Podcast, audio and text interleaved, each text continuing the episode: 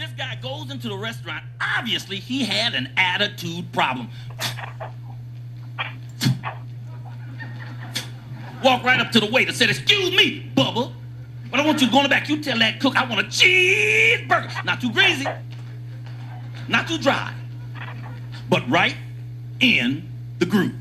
And hey, while you're at it, throw in a large order of french fries. Not too crunchy, not too soft, but right in the groove. And hey, while you're at it, you might as well whip up a chocolate milk shake. Not too thick, not too thin, but right in the groove. The man went in the back, talked to the cook.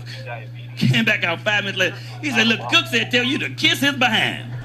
Not to the left, not to the right, but right in the groove. Now look.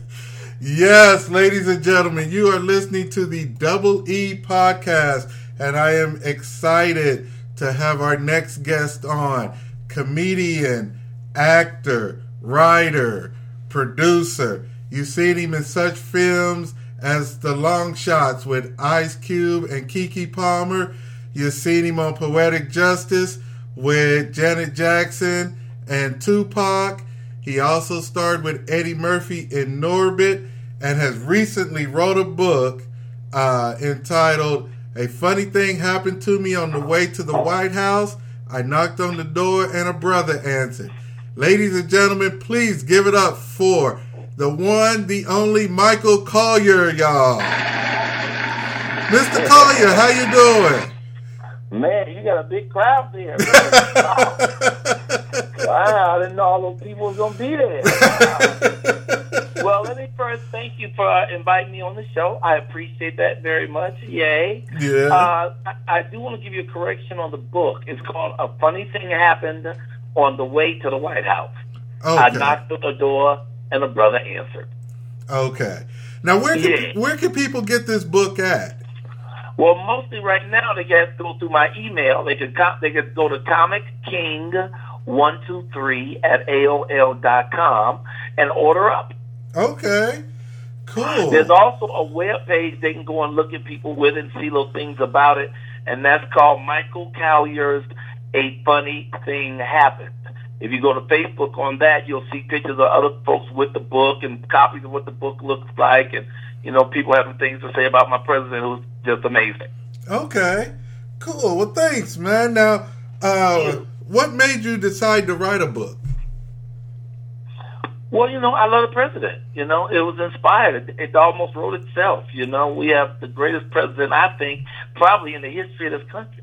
And I'm not saying that just because he's black, although I do love him just because he's black. But I'm not saying that just because he's black. I'm saying it because of all the things he's done for this country. He's done more than any president uh, has done in the amount of time that he's been in office.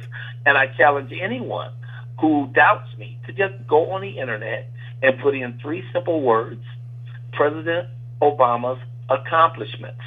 And you will see all the wonderful things he's done and he's doing, and he's doing it with dignity and character and class. And he don't walk around with his pants hanging off his behind and fist balled up, and he ain't mad at nobody. So he's more than just a president. You know, he's a he's a very positive role model for black people and anyone who feel like they're in a situation that could be impossible and who, who think they may not be able to make it, but they can if they just keep doing the work and keep going forward and keep faith and stay focused.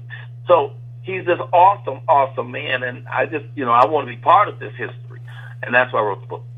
Oh, okay. And I totally agree with everything you just said. Uh, Thank, yeah. Now, at what age did you know you wanted to be an entertainer or a comedian? like about six or seven.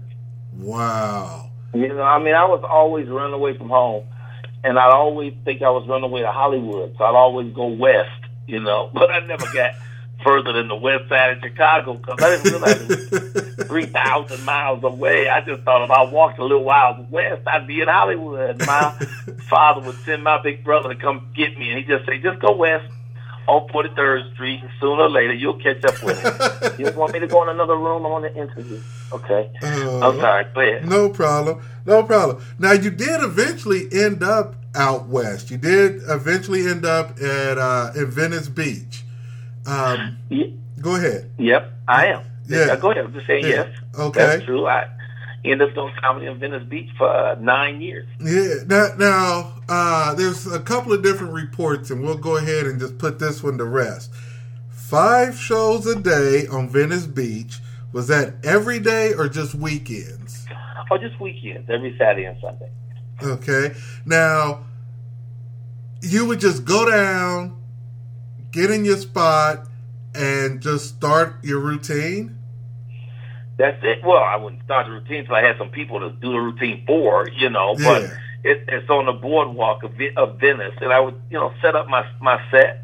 You know, I mean, it wasn't long before it was clear to people that I was out there. So Right. folks would always know what time to come to see me, you know. But I would always go noon until five every Saturday and Sunday, Oh, you know. wow. And uh, which really turned into noon until six because I'd have a five o'clock show. And I would just set up on my spot, and on top of the hour, I'd start my show. And I'd do 40 minutes of comedy, 20 minutes of getting my money.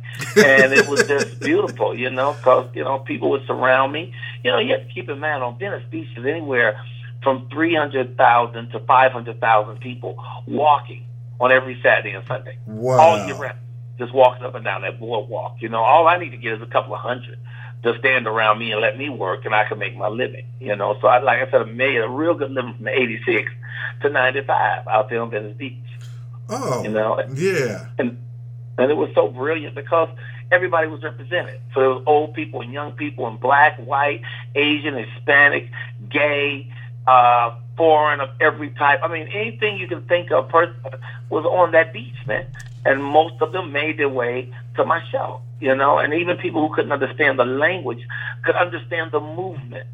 You know, it's funny, we was talking earlier, you and I, and you was telling me something about how you told your son to watch me uh, doing comedy and then cut the sound down and just watch what I'm doing, you know, the movement. And so all those people who couldn't understand English who would come and stay for the whole show and pay at the end because they were entertained, although they didn't understand the words. You know, so it was a great training ground for me. It trained me in things like improv, you know, because you never know when somebody from that crowd was going to be part of the show. And I got to stop and deal with them in a funny way and then get right back to where I left off. You know, otherwise you lose your audience, and you don't want to lose your audience because you need them to pay. And They're not gonna pay if they're walking away. You know, so I learned how to do that, how to be quick on my feet, how to improvise. You know, how to how to make funny out of almost any situation, and I just it was a real it was a real breeding ground, uh, training ground for me, and I think it defined me as a human being. Oh. Is those nine years on Venice Beach. Now, now, did you have a different show every hour? I mean, how often do you write? No, no, I would do the same show. Okay, Yeah, I would do the same show, you know, Yeah. because it's a different audience each time. okay, You know, and I mean, of course, I would come down and bring different jokes, but I had basic routines, and I would do the same routines because I didn't have to count on people watching the show more than once. Like I said, uh, the show would only be three to four, maybe five hundred people. You know, sometimes as small as hundred people, but remember, I'm dealing with three hundred thousand people. right. So I don't care if somebody walk up who heard the show and they know the joke. They keep on walking because somebody else will stand in that spot for them and fill that space. So I always had back to back crowds. You know, it, it's funny. Just like I play now in uh, Vegas and I do the improv at Harrah's. And when I go, I don't ever have to worry about material because the audience is never the same audience twice. They're, Mm. they're there to, to gamble. They're there to be at the slot machines. They just step into the comedy club for a little bit to get the rest from gambling before they go back. So it's not like they live in Vegas and they're going to keep coming to my show. These people from all over the country who are in Vegas, so they drop in the show. So I never have the same audience twice. So that's how it was with Venice. I never really had the same audience twice until I got out there and got good. And then folks would come because they would be there for the spontaneity. You know, they want to see who I was going to go off on or who I was going to talk about or who I was going to make fun with. Uh, you know, and so many people who've come again and again. So many people who come every week.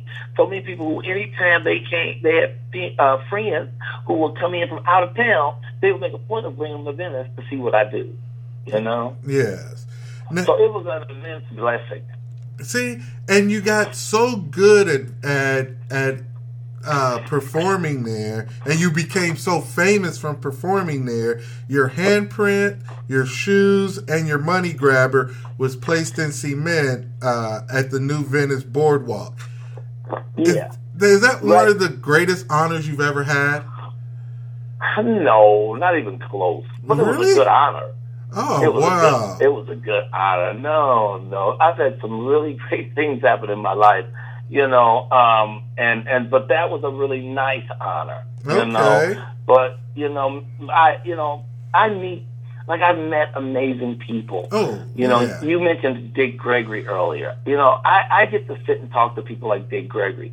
Now that's an immense honor. yeah. You know what I'm saying? Um, I'm in love with a woman who is the most amazing human I've ever met. That's an immense honor, you know.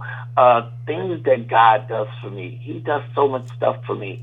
Those are the type of things that, that's honored. But I am very grateful for that. It's a, it's a really, and it is a big honor.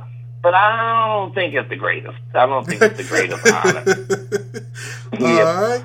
Now, oh, go uh, go ahead. I'll let you finish. Well, I mean, since you're on the topic of Venice, we're going back out to Venice Beach in November, and I'm shooting a one-hour special on the spot where I started on Venice Beach. It's called The King of Venice Beach, and it's going to be off the chain. It's going to be bananas, man. An hour and a half special shot right there where I started with the same people. You know, some of the same people still out there that was out there when I was out there. Oh, you know, wow. some of, some of the, the the the bums, if that's what they want to call them, or homeless people, whatever, that was living out there that I was feeding, that I was giving money for their cocktails.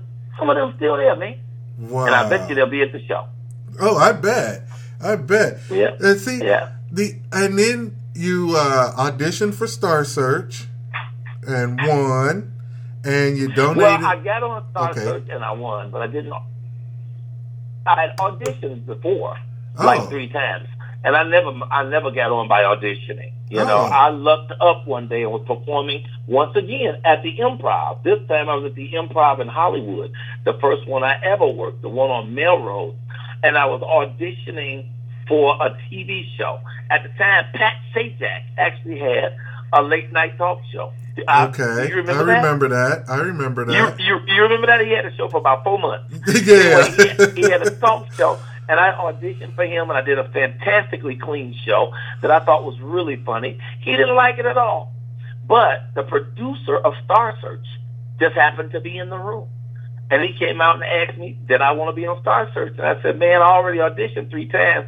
He said, "Dude, you want to be on the show or not?" That was Mr. Sam Riddle, and and I said, "Heck yeah!" And he said, "You on the show," and like that. I was on the show. And I, I, I, I illustrate that. I point that out to illustrate that a lot of things we get in our lives because people are kind to us. The people are nice to us. You know, a lot of times people walk around thinking when they've done something, they did it on their own. But most great things happen because other people help us. You know, and that was Sam Riddle because, like I said, I auditioned three times for his casting people. They turned me down each time. Sam Riddle had the eye to see that I could do it and win and I didn't have to do no more audition. He said, "Man, you on the show," you know, and, and that that kind of stuff has helped me again and again throughout my life. So many people and their kindnesses have taken me to where I am. You know, it's not just Michael. You know, it's good old God and all these wonderful people that He sent into my life to help me. See, and and on that topic, I just want to say thank you for doing this podcast because you didn't have to, and I reached out to you, and I was shocked when all you told me, "Hey, hit me back on my email, and I'll get with you," and and I am so glad and grateful that you did. Um, thank you. I'm glad you. yeah. Now, um, you donated half your winnings uh, to the to the homeless shelters in the Los Angeles area from your Star Search, uh, from winning Star Search.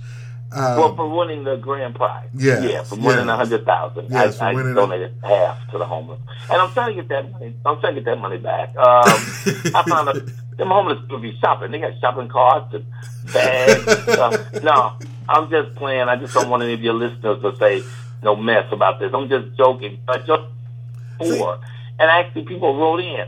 Well, if you Yeah. I'm still here. Go ahead. You can hear me. Yeah, I can hear you. Great.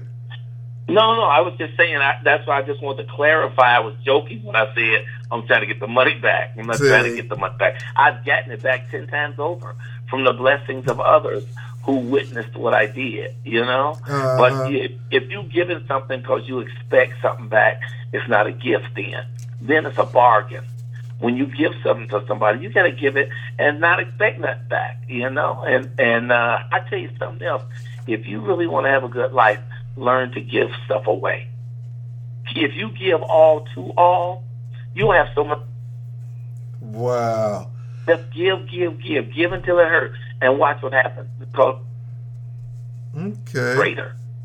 Yeah, yeah. Oh man. Now, um, see, and you did, and you did that not for the publicity or or the recognition. That was just that was just you being you. I mean, You know? honestly, it wasn't something I planned. You know, Ed McMahon was the host of the show at the time, and he asked me once I made it to the finals. Before I came back from finals, I was at semifinals, and he asked me on camera, microphone open in front of the world, what, what would you do if you had a hundred thousand dollars? And I was thinking, shoot, I don't need no hundred thousand dollars. Although today I would never say that, but I was thinking, I, I don't need no hundred thousand. I didn't have no money then. So if I mm. had fifty thousand dollars, that would be a lot of money. So what would it kill me to give the other fifty to the homeless, to people who really need it? You know? And I didn't sit and think it out. Just off the top of my head, I was like, shoot, I'd give half to the homeless. You know, I used to always try to do my homeless program anyway. When I would go to Venice Did- when you go to Venice Beach. Yeah, when I was when I would perform on Venice Beach. Yeah, each morning I would start by buying ten meals, and, and they only cost ninety nine. You ain't getting no meat, but you got you got eggs, you got uh, hash brown potatoes, some toast, some jelly, and for somebody who's sleeping under a park bench, that's a meal. Right. You know, so so I would get ten of those, cost me ten bucks, and I'd walk down Venice Beach each morning and hand out ten meals to the first ten homeless people or the two, first ten. Wow. Don't go away. Oh, I won't. There's a machine. Hold up, I'm still with you. Okay. You hear me? yes, I can hear you great. Yeah. So for the first ten homeless people I would see, I would, you know, give them a meal. So I was already sort of doing my homeless program, and this was before they even had comic relief. Uh huh. you know. Yeah, Yeah. and so then, uh, so then when I won the hundred thousand, you know, matter of fact, they were already doing comic relief. I have to take that back because they were doing comic relief when I won that money.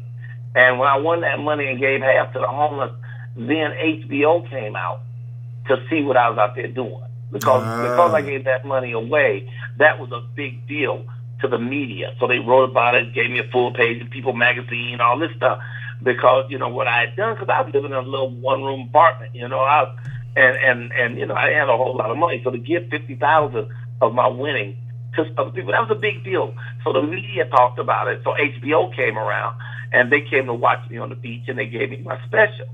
And they asked me, well, what would you want? And I said, well, I want to do the special and I want to do comic relief. So I actually got a chance to be on the fifth season of comic relief.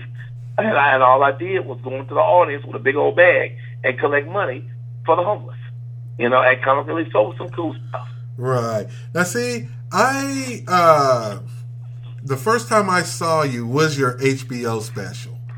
Um, I can vaguely remember. I, I went in YouTube the Star Search uh, stuff, but it was the HBO special, and I was just hypnotized that you were just like walking in circles. I mean, there, people just surrounded you and I was like, wow. And I was just in awe of of the performance. There was no cursing. Uh, you was uh, you did the bit with the uh, they call me colored, but when he gets mad, he's red. And and you Right. did that that whole bit, and I was just that inspired me so much uh, to actually Well, yeah. try to get to do stand up. So I just want to say thanks, man. Thank you a lot for Say- You say your wife, your wife beat that out of you, though. uh, pretty much. you need to get a job. You need to start you need a real job. yeah. Hey, do you Oh, do you think colleges have become too PC? as far as what a comedian can know. say or do? I don't know. That's that's a question from from somebody who's PC actually. Um, you know, because that's a common conversation now about right. colleges being PC, and they, they may be, and they probably are. You know, I mean, everyone is a little more touchy about what you can say and what you can't say, but comedy really is about finding the funny in everything.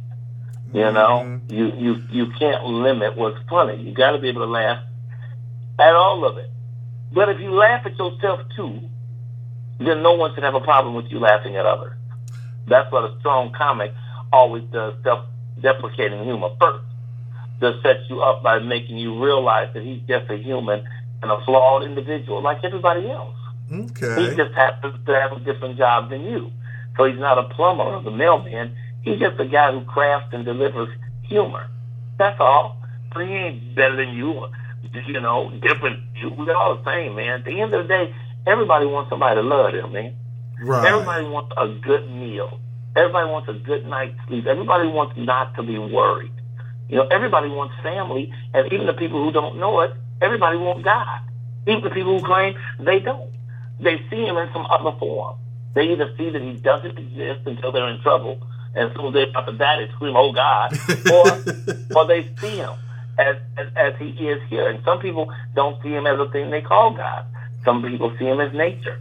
Some people see him as the flowers and the trees. Some people see him as their form of happiness. But God don't care what you call him. He don't care how you see him. You know, he's going to still be there no matter who we are or how we behave because God is just pure beam of light that's eternal and always, and he's here for our good, and he's always conspiring for our good to try to make our lives better than it is. And that's always there, but all of us want that because all of us want happiness. And that's where happiness resides, is in the center of your heart. And you can't get closer to God than the center of your heart because that's where God resides. So we all basically want the same things. We just go about it differently, you know? Yeah. And there are people who name their different gods. Some some people think it's Buddha, uh, Allah, Yahweh, Yahoo, Bob. But really, the bottom line is there are a million paths to, to the one. And when you get to the end of the road, it's probably going to just be you the whole time. Mhm. It was just you from the very beginning, and various aspects of yourself. You know. So yeah, so we just all want the same thing. So when I do comedy, I do my comedy in such a way that you understand that I'm just having fun. And I'm talking about things and observing things that are funny to me. So a lot of times I am not politically correct, you know, but I don't think it makes me wrong. I just think that's my way of doing it. You know, I'm, I'm an addict, uh, you know, and I crack was my drug of choice. I prefer to smoke my drink, you know, and I'm an addict. And in in all the uh, addict programs, all the the anonymous programs, the first thing they ask you to do is to find a God of your choosing. And, and, and there's something very powerful and magical about that. You know, because first by saying find a God, the person is saying that is making it clear that there is a God, at least in, in, in their view. There is a God. There is something that's greater than us that created everything from nothingness. In the program, you are supposed to find a God and a God of your choosing. So they don't say you have to find my God. You don't have to be no Christian. You don't have to be no Buddhist. You know, no Muslim. You don't have to be any particular thing. But you got to find that thing that's greater than you. Because Right. that means that you understand that there's something greater than you. You know, that you aren't God, that you are not the being that created all this loveliness and greatness that's all around you. You're just part of that living experience. And and I just find that to be powerful and beautiful and wonderful, and I think God digs it too. Oh man, I, I totally agree with you. In fact, I was listening to um, Ray Lewis the other day, and Okay. uh, he was talking. He said he didn't care what God you you know believe in or pray to or uh, anything. He says, but uh, but read the Bible. And he said, Mhm. he said, uh, and do you know what the Bible is? And he used, uh, he said, it's basic instruments before, or basic instructions before leaving Earth. Bible. And if you think of it in that way, that is exactly what Wow. it is. Basic That's instructions before leaving Earth. That's you know, interesting. uh, you know, honor thy mother and father. I mean, just just basic instructions. Yeah, basic instructions before leaving Earth. I That- love the Bible. that it, it it resonated with me. I shared it with my daughter.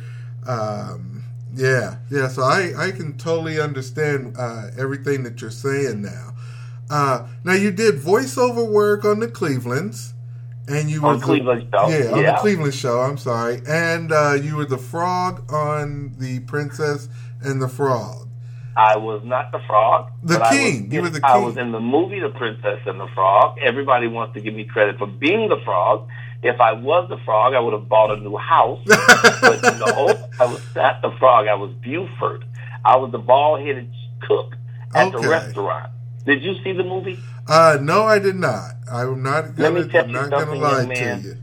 It is an awesome movie, and all black people should see it. Okay. It's, a, it's an awesome movie. Plus, it's historical, and that is the first time that Disney did a feature-length black animated movie.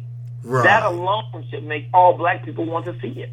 Just to support that entire black cast of Anika Noni Rose and Oprah Winfrey and all these wonderful artists that were going and then it's a fabulous story. It's a great story with awesome music. Yeah, if you got a chance to see that movie, you should see that movie, bro. Okay, I, I will get guarantee you, I will see it before Saturday. I will go Wow. buy it. I You call will buy it. You it.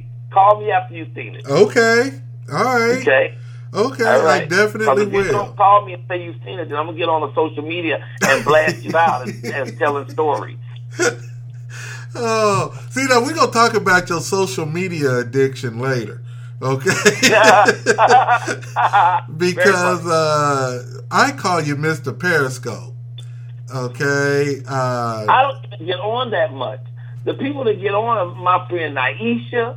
She's on there all the time. Rodney Perry, all Oh. the time. Rope Martin.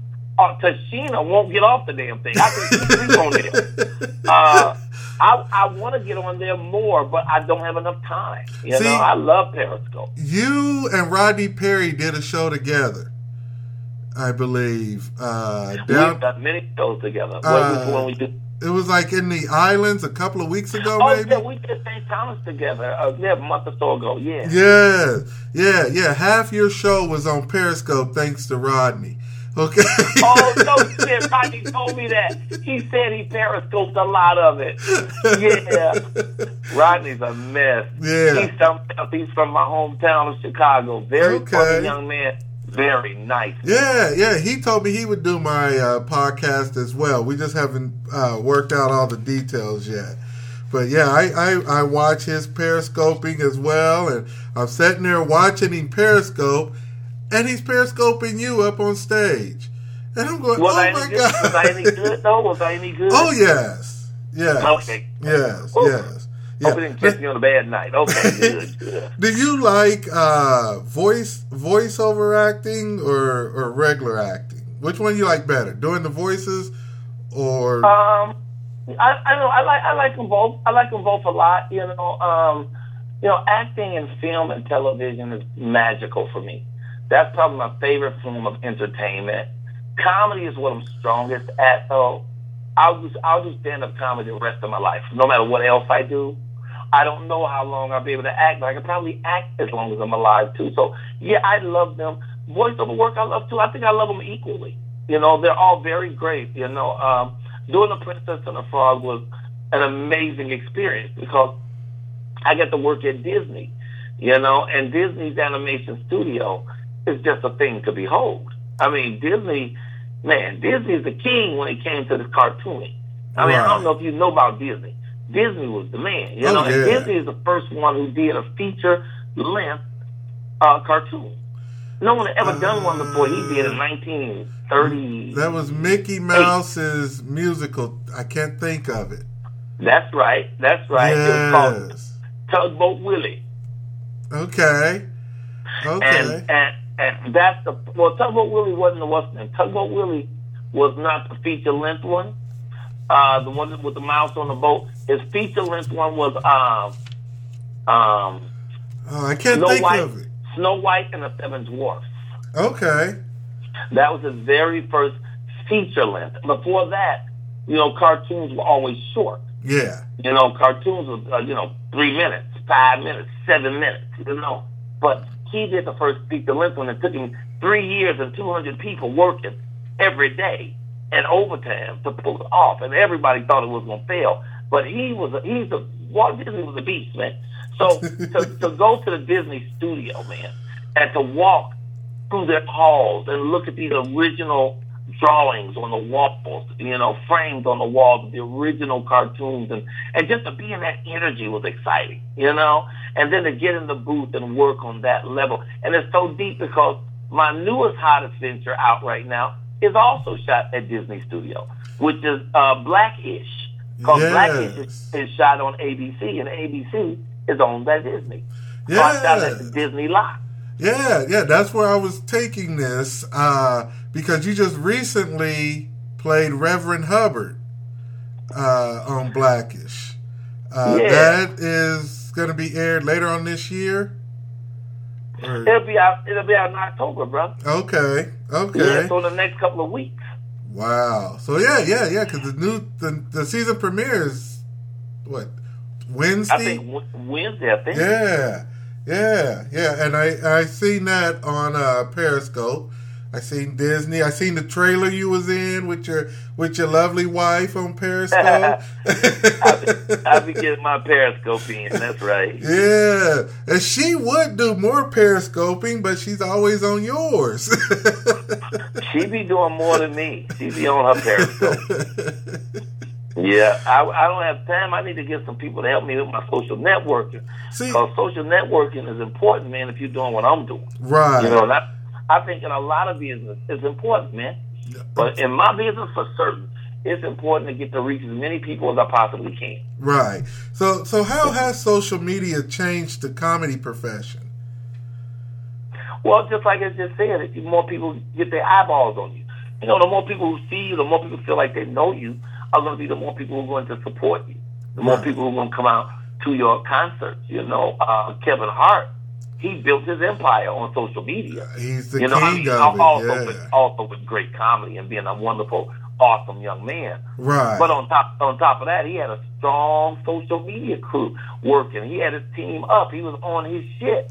And by the time he would go someplace, man, that place be damn near sold out Mhm. because everybody knew he was coming because of social media. Right. Not just his artist, but him texting people and emailing people and you know getting on those on those different sites and, and you know interacting with people to the point where they feel like they know you. Yeah. And people know you want to support you. They want to help you. They want to lift you up, man. Yeah, yeah. Him and Marlon Wayans was real big, and then Marlon kind of died off of off of social when, and Kevin just kept going. I mean, he just really took it to another level. I think level. Marlon still has a lot of stuff on social. I don't think he has the kind of numbers that Kevin Hart has. So you understand, Kevin Hart numbers aren't just from social media.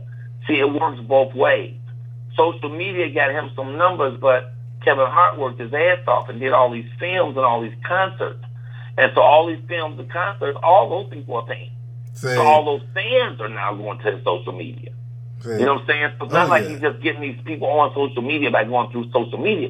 He's he's doing concerts. He's got you know he's got 20 million people looking at him at a time on films, and then those people go. So he's got 20 million followers on fucking Facebook. You know what I'm saying? So I mean, it's hard to top that. oh, You know, I, I mean, Marlon Wayans is funny, but he's not out there like that. yeah, You know, it's, it's like you have to be out there. Like I'm funnier than a lot of comedians who are more successful to me than me, but they're out there. see, They're out there where the public see them and they getting their money and they getting paid. So I can't feel the same seats that a Steve Harvey can feel. Cause way more eyes are on Steve Harvey than are on me. exactly, You know? exactly. So, but I'm, but I'm working towards all of that. So don't don't worry about me. You don't have to go to sleep tonight worried about Michael Kite. No, I'm working on all that. now, the other thing that you mentioned on Periscope, and that's one reason why I love Periscope when you're on there, is uh, you're educational. You'll show, you know, uh, buildings, but then you'll explain what the building is and and uh, you, was, you was in New York. Yeah. You was showing the pictures after the show. Y'all were all eating, and you was and you took us all around wherever you are, wherever you are. You'll take and and you'll bring other people on. You introduce them, and and that's amazing. And I and I really do love that. Um, and on one, I think- oh, go ahead. I think that's the purpose of Periscope. Yeah, You know, you know, you know what a Periscope is, right? on the ship. Yeah, like a Yeah, uh, submarine.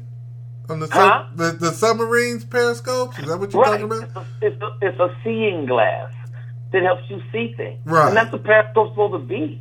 It's supposed to be you showing people stuff. That's what I think it is. See. I don't think it's supposed to be just me talking about me. I think it's about me showing you the world. Right. You know, I mean, specifically, I'm showing you my world because I can't show you nobody else's world. I can just show you the stuff I'm doing. You know, how I act, how I meet people, the places I go to, and why they're important to me. Right. And so all of it is still a buffet, though. It's like a buffet. If there's something there you can use, help yourself. If, Okay. if, you, if you don't see nothing on the buffet, you won't. Don't worry about it. The buffet gonna be there every day. but my, my my my job is just to put it out there, to lay the buffet out, let you see the different things. You know, we should know about Hamilton. Mm-hmm. The the, the show I went to on Broadway. Yes. Uh, I went to go see it Sunday. yes. We should know about Hamilton. But in that story that I'm doing, it's more than the fact that we should know about Hamilton. Hamilton was one of the forefathers of this country. And him, Aaron, uh, Aaron Burr, um, Thomas Jefferson, um, uh, uh, uh, um, who's my guy? Um, definitely George Washington. All these guys who started the country, you know, the forefathers, and what went down is an important story for us to know. A story we all had to know at first.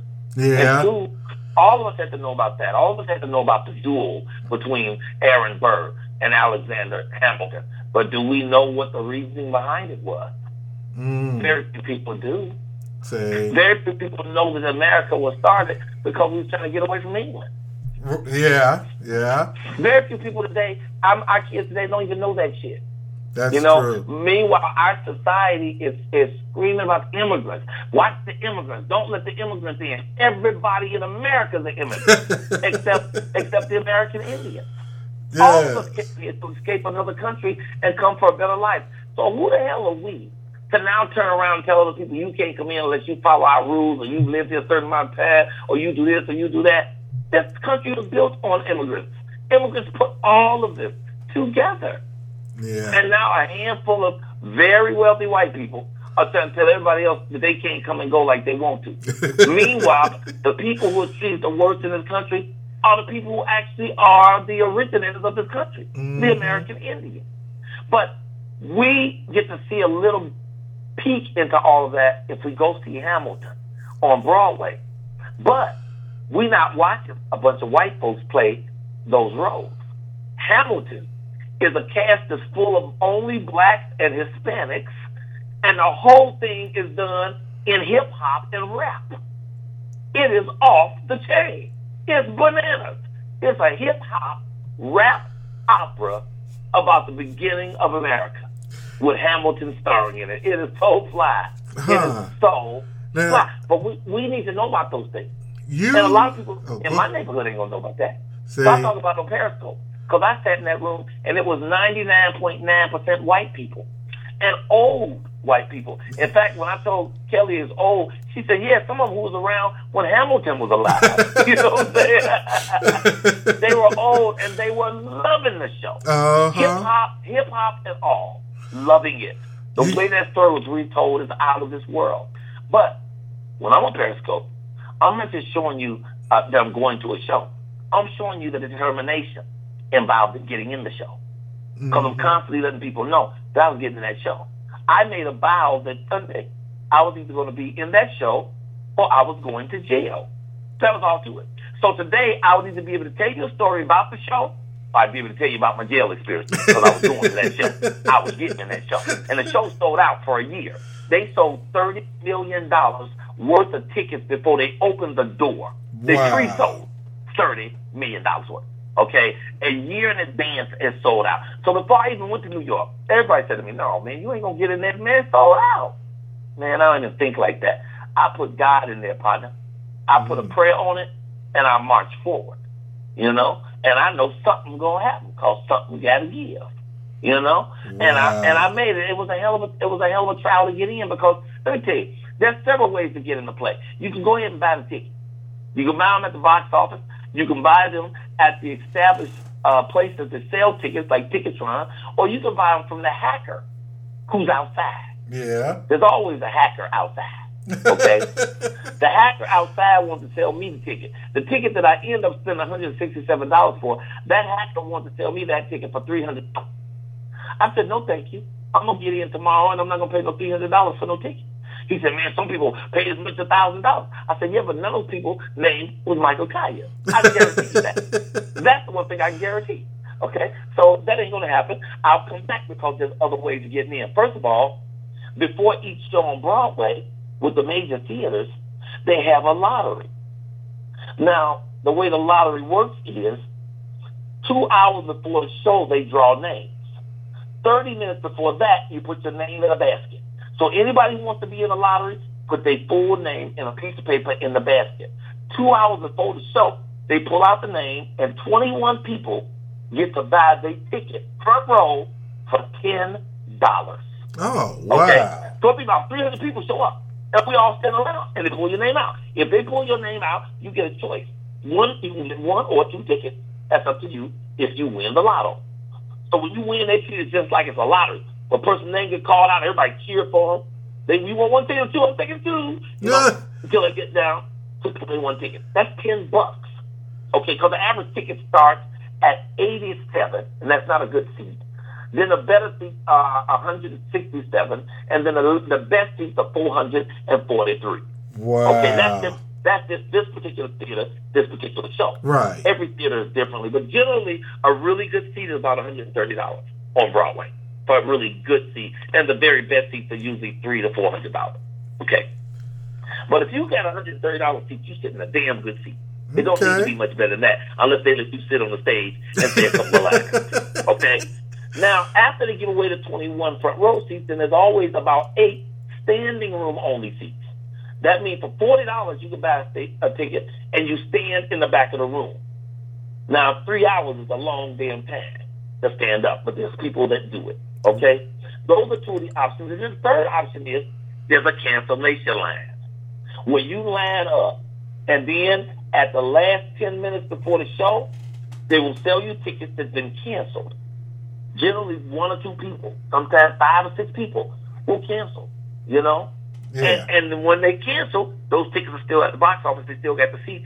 You can buy them at the price of the ticket because they canceled them. Okay. When I went Thursday, I stood in the cancellation line, but I was seventh in line. There, there was only three cancellations, so I didn't get in Thursday. I hadn't planned on Thursday. That would have been icing on the cake.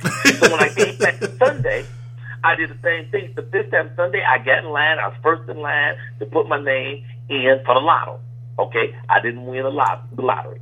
Then uh, I waited for the standing room only. I didn't get standing room only, but I asked them before anything began, what do I need to do to get in line for the cancellation? I was the first person there, brother. I mean, the very first. I was there at ten thirty. They don't open the box office till twelve.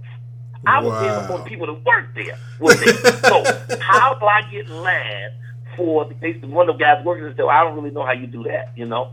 So after I got through not getting the other tickets, I go get in the cancellation line. It's six people in the cancellation line. I said, hold up, this is not fair. These six white people standing in the line.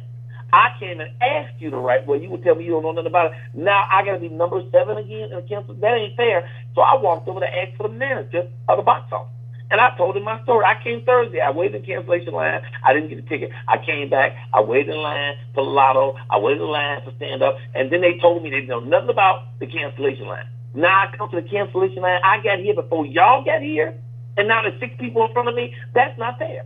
And the guy said, you know what, sir? You look like an honest man to me. I'm going to sell you this ticket. And gave me my ticket, man.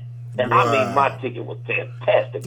I was like in the middle of the room, maybe 12 hours from the stage. It was absolutely perfect.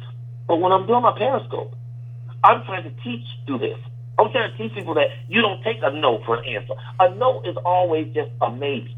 When I'm doing a project, or if I want to get on a project, or if I want to do a show, and I go to people and I say, "Can I? Can y'all do this?" and they say no, that don't mean I can't do it. That Mm. just mean I can't do it with them. Okay, I then go about figuring out a way to do it for my damn self. So when I go to get a ticket, I'm going to get a ticket. When they tell me, when the president went and saw the show and loved it, when Samuel Jackson saw the show and loved it, when Alicia Keys saw the show and loved it, and all I knew is it was about Hamilton, and then it was written by the, the guy who did In the Heights. In the Heights was off the chain two years ago. It was the best musical on Broadway. This Mexican dude wrote, and he, I, he wrote this. I knew I was getting in, brother. Okay. You never know what's going to happen. Sometimes you show up and somebody say, man, we bought 11 tickets and one of our people didn't show up. Would you like to buy this ticket? That's how I got in the color plate.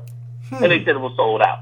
And guess what? I know, will, will you buy this ticket? It cost, it cost uh, 68 $67. Of course, he sold me for 75 But I bought the ticket, you know? So you don't ever know what's going to happen. But if you focus on the thing, you put God in there, and you go and you never give up your faith, then just like my president, you will win, my friend.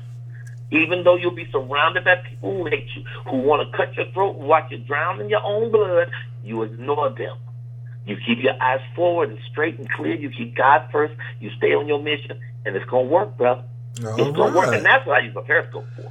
So when I go Okay. some uh, New York, I'm showing New York people Broadway, so you see what Broadway is up close and personal. So you get out your house and go to Broadway. Right. There's a lot of people who've never left their neighborhood, man. There's Oh, a lot I of know. who've never been downtown in their own city. Never been there.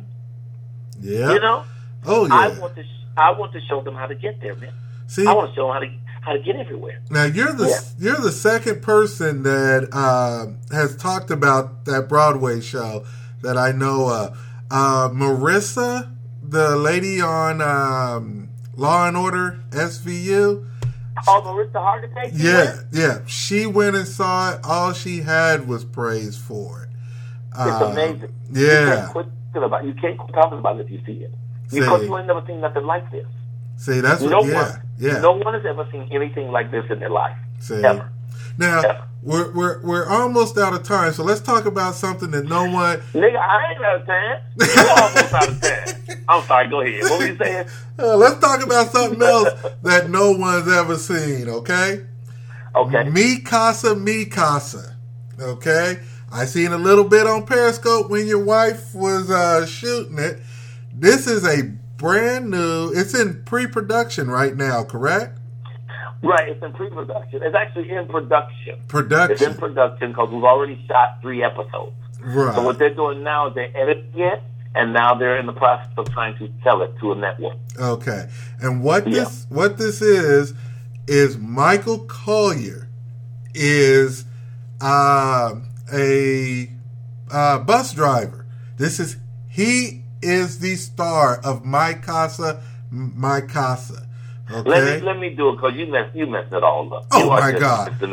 It's mi casa, mi casa, Mi casa, which is mi a, which is a play on the words mi casa, su casa, which is a Spanish saying for my house is your house, but my house is my house. So it's mi casa, mi casa, and it's sort of like to me like all in the family. It's a situation comedy about a family. It's my family, and my daughter marries a Mexican. And not only does she marry him, they move into my house. So I get to lay down the rules as to what can and cannot happen up in my house, you know? And I'm always on his case. I never call him by his name, you know? Uh, I'm calling him Juan, Paco, Pico, Paco, anything but his name. I'm just giving him a ration of mess. And then I have a wonderful wife, uh, uh, I play by Donzaleigh. Donzaleigh Abernathy is actually Ralph Abernathy, the the the uh, civil rights leader. Is his youngest daughter, and she's brilliant. Okay. Brilliant, brilliant. She's never been in a comedy before. She's only done drama, and she's magnificent. I have a gorgeous young lady playing my daughter who can act her butt off, and a little Mexican guy playing her husband is fantastic too. And then I got a woman playing uh, my wife's sister, and we always fight. You know, I mean, every time she come in, she pull a knife on me once, she pull a hammer on me, and it's just this guy is just just like I say, like an the family. He's a father who's dug in. You know, this his house is how things run, it's how life is. You know, he sees things in a narrow way, and it's just funny. It's hilarious. You know, uh, greatly directed, shot really well, and I think it's going to not only sell, it's going to be a big hit. And it's called Mi Casa, Mi Casa. See, Mi Casa, Mi Casa. Yeah. I, I uh, see, see, and now I just proved him right. When somebody says no, you did it wrong. They just said you did it wrong that time. Okay. That's right. so I came back and I got it right. Uh, there now- you go. You, got it right. Hold Yeah. up. Well, you know we got to talk about my project in Chicago. okay. And know, I am doing a film short called "A Funny Thing." I mean, called uh, "The Soundtrack of My Life." The soundtrack of my life is a animated 20 minute music film short that's going to tell a story about where we come from. It's going to remind us of our heritage. It's going to ask people to put their guns down. I'm putting it together to try to turn around like violence in Chicago. okay. You know, I mean, just in Labor Day alone, they shot 54 people and killed 14. That's nothing compared to last 4th of July when they shot 90 and killed 17. And every weekend they kill seven, eight, nine, ten people in Chicago to gunfire. You know, and it's not all gangs. I don't want to put it all on gangs. A lot of it is, but it ain't all gangs. Mm. It's just us being out of control, and there's a way for us to turn that around and reclaim our community. So this music video that I'm putting together was really a film short. I already have music by Twista, Da Brat, Brand, uh, not Brandy, uh, Dave Hollister, uh, and four other musical artists. And it is being, it's going to be off the chain. It's, it's quick. It's 20 minutes. It tells an awesome story. And not only do we get the people to put the guns down, but every penny that's raised by putting this together is going to build music studios and music programs in Chicago for inner city kids. So I, when I tell them to put the guns down, I want to say, put the guns down, now you're on your own. I want to say, put the guns down and come over here and let me show you a better way. Maybe I can show, just show young street kids how to be young Jay-Z's, man. Wow. You know what, Yeah. man? It's been a pleasure talking to you. I just want to ask you this real quick because I just remembered it from uh, you were talking on Periscope uh, when Straight Outta Compton came out. You knew, Brill- yeah, Brilliant movie. yes, you knew them, and you were part of that. I mean, uh, and on Periscope, was it Dr. Dre's wedding that you attended? No, it's the opposite. Dr. Dre came to my first wedding. Okay. Him and Eazy E. Okay, All those, all those guys I sort of come up with. Snoop Dogg was my great friend. I come up with all them guys, man. Them was my people. Them my folks, man. They still, they still are friends. You know, they still. They, I mean, I went down on the set and hung out. You know, I probably could have got in the set and on the show, but they wasn't using people. You know, they was only using unknowns, which I think was smart. Did you see the movie? yes, yes, I everybody, did. everybody should see the movie Yeah. black and white. Everybody sees it. Even if you don't like rap, even if you don't like black people, you gonna love you gonna love this movie. Yeah, this yeah, movie is off the chain. Yeah, You know? that movie was, Yeah. was really, really good. Uh, Shot well, great story, great casting, awesome music, beautiful man. yeah, and on my next podcast, I'll even tell you if it's better uh, than The Princess and the Frog because I am definitely watching that before Saturday. I So I'm am, holding you to it. I am gonna, hey, hey, I am going to call you and you can quiz me on it. I will be able to tell you everything about it because I know when it comes to you and social media, you don't play. And the I'll reason, put you out there. I'll put you out there. Hey, did you see my other my documentary called Dark Girls? uh, no. Oh my God. Oprah runs it all the time. You can probably pull up on the internet. Every black person needs to see it. Wait, It's called Dark Girls and it was directed by Bill Duke. wait, is this the one about uh, the skin color? Yes. Yes, yes, I did see that. Oh Beautiful. man, All It- black people. yeah. $63 billion a year is spent worldwide on bleaching cream. Because yes, people got to make their skin lighter. You know, Yeah. our society has taught us to hate ourselves so much Not only are we killing each other in the street, we're trying to change the color of our skin, man. Yeah, and in, It's sad- in it's sad in the whole wide world. in Japan, they actually um, uh, sell it as white cream. I mean, they actually Oh, And they, say they that. sell it from there. Yeah, Yeah. yeah, yeah, man. That was that was enlightening, educational. If anyone out there has not seen that, that is a must. Uh, Well, before you throw me off your station, let me tell people how they can find me. okay, Uh, y'all, if you're trying to get the book, a funny thing happened on the way to the White House. I knocked on the door and a brother answered. Or if you're trying to hire me, because I am hireable. Yeah, you know, I do weddings, divorces, Passover, hangovers. I do a party in the phone booth if you promise to call. I take green stamp, food stamp, Canadian money. I take your bus transfer if it's got some time left on it. You can just email me at Comic King. That's C O M I C King, K I N G, because I don't know how they had a show called The Kings of Comedy without the King. Comic exactly. King, one two three at AOL.com. Comic King one two three AOL.com. On Twitter and Facebook on Michael Colyar, C O L Y A R, and on Instagram I am Michael underscore Colyar. So you have many opportunities to find me. I'm even in the yellow pages, and they don't sell yellow pages no more. and you can get this podcast on iTunes, Android, SoundCloud, Facebook. Uh, we will be on. I'll be tweeting about this. I will be periscoping about this. Uh, this podcast is a must hear. Uh, and I am going to get back with you on, uh, and like I said, you can quiz me on the show. Uh, your hats that you wear. My hat? Yeah. Oh man, you, you're styling. Um, Oh man, I just bought two new ones in Detroit last weekend, man. I love them hats, man. I need my own hat line and I need my own clothing line.